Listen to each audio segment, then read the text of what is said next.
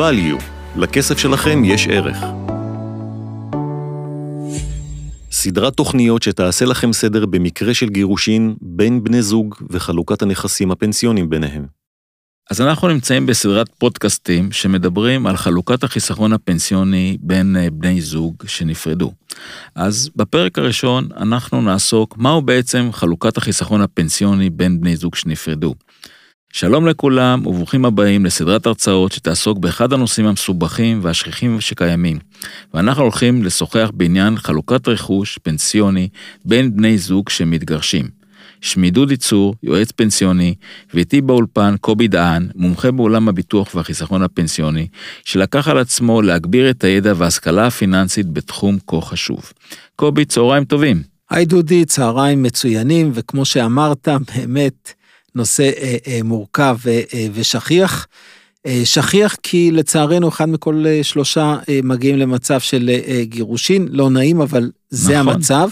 ומורכב כי אנחנו צריכים להבין שאנחנו מדברים פה על הרבה תוכניות מסוגים שונים, והרכוש שאנחנו מדברים על החלוקה זה לא רק הרכוש של הדירה והרכוש של הרכב והתוכניות חיסכון שקיימות בבנק, זה גם הצבירות, הזכויות הפנסיוניות שנרכשו בזמן ששני בני הזוג היו נשואים. כמו שאנחנו אה, אה, לפעמים שוכחים, אבל התחום הפנסיוני, זה, החיסכון הפנסיוני זה בעצם המוצר השני בחשיבותו של האנשים מבחינת חיסכון אחרי הדירה בדרך כלל. נכון. אז אני מבין שיש ממש חוק שעוסק בעניין הזה. תוכל להרחיב מה החוק בא להסדיר בעצם? אכן, אה, בתאריך השישי לאוגוסט 2014 נחקק החוק לחלוקת החיסכון הפנסיוני בין בני זוג שנפרדו. החוק בא להסדיר את החלוקה של החיסכון הפנסיוני.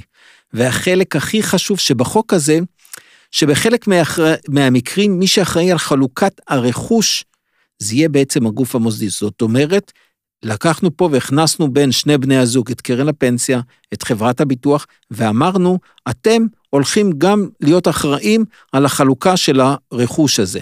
אני רוצה לתת איזושהי אה, אה, דוגמה, רק כדי שנבין את אותם אה, דברים.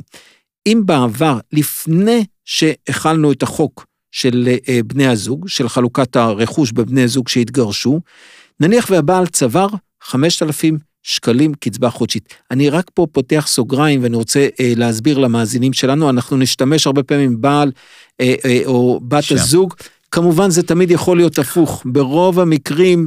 זה רק אה, עניין של נוחיות. עניין של נוחיות לחלוטין. אז הוא צבר 5,000 שקלים, ובגיל הפרישה, מאותה תקופה, בת הזוג אמורה לקבל 2,500 אה, אה, אה, שקלים. עכשיו, אם אנחנו מדברים שנייה אחת לפני החוק, אז הבעל היה נותן לאישה 2,500 שקל. האחריות שלו, בעוד, זאת אומרת, אנחנו מתגרשים, דודי לצורך העניין, שני בני זוג מתגרשים, והאישה למעשה אין פירוט, כי היא צריכה להמתין עכשיו 20, אולי 30 שנה, עד שיגיעו לגיל פרישה, ואז הבעל יחלק. וגם שהוא נותן, לפעמים הוא שוכח להעביר. שוכח להעביר, לא עבר. צריכים, בדיוק. אז אה, קודם כל, אז זה אחד. אז החוק בא להסדיר את העניין הזה שלא תהיה תלות. לחוק הזה היו עוד שני גלגולים.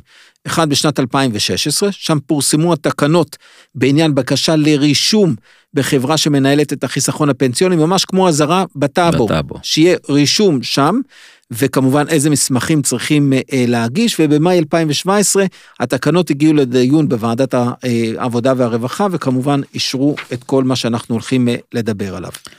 אני מבין שיש עוד כמה אבסורדים שהחוק בא לתקן, עיוותים של ממש. תוכל לתת לנו למשל דוגמאות נוספות?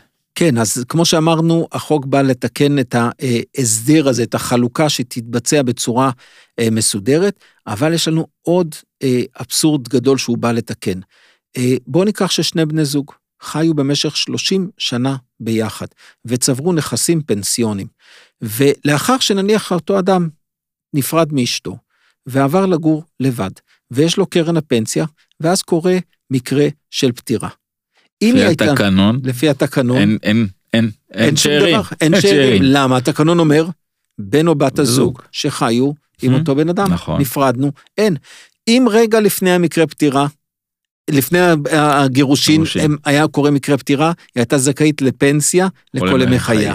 התגרשו, הלך בעצם הכסף. כן. עכשיו, זה בא לתקן פה איזשהו עיוות, כי הם צברו ביחד 30 שנה נכסים, וזה עוד אבסורד שבא החוק לתקן. אוקיי, אני מבין שאנחנו מתחילים להיכנס להבנה עם הנושא הזה, וזה נראה לי כמו חלוקת רכוש, דירה, חסכונות. היכן המורכבות בעצם בחלוקת החיסכון הפנסיוני? למה לא פשוט כמו למכור את הדירה ושלום על ישראל? אוקיי, אז זה באמת אה, אה, שאלה שהרבה שואלים. המוצרים הפנסיוניים, אי אפשר להתייחס אליהם כמו אל דירה. נכון שיש איזושהי קופה, שהקופה הזאת יש בה כסף והוא רשום על שמנו. לכאורה זה מאוד פשוט כמו תוכנית חיסכון, אבל אנחנו מבינים שהתוכנית הפנסיונית היא תלויה בזה שאדם פורש, בזה שהוא עדיין עובד ומפקידים לתוך התוכנית. אי אפשר לעצור, והרבה פעמים אנחנו לא יכולים להגיד שנייה אחת פוס, בואו נעצור את התוכנית עכשיו, נפתח ונחלק, חדשה. נפתח חדשה, כי אז אנחנו יכולים לגרום ל... חיוב במס לדברים שאנחנו מפסידים. ולכן יש פה עניין של נכס שעומד, אבל אפשר להתחשבן עליו רק בעתיד בעת הפרישה. אז לסיום הפרק הראשון, תעשה לנו סדר בעצם במה החוק עוסק, האם בכל סוגי החסכונות הפנסיונים?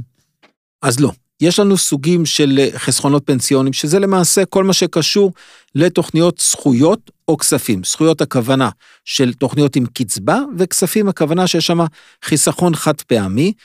בזה כן עוסק קופות גמל, אה, אם אנחנו מדברים שהן אה, פנסיוניות, קרן פנסיה, ביטוח מנהלים, פנסיה תקציבית וכולי.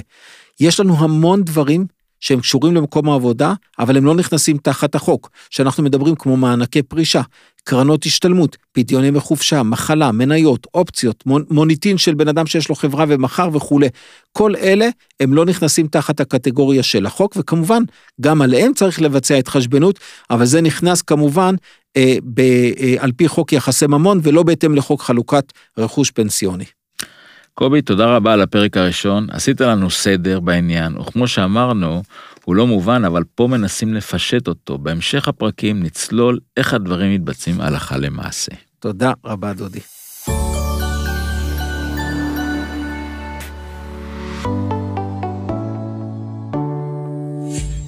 כל הנאמר בתוכנית מטרתו הגברת הידע הפיננסי. לצורך בחינת המלצות מותאמות באופן אישי, חובה להתייעץ עם בעל מקצוע. אין לראות בנאמר בתוכנית המלצה אישית.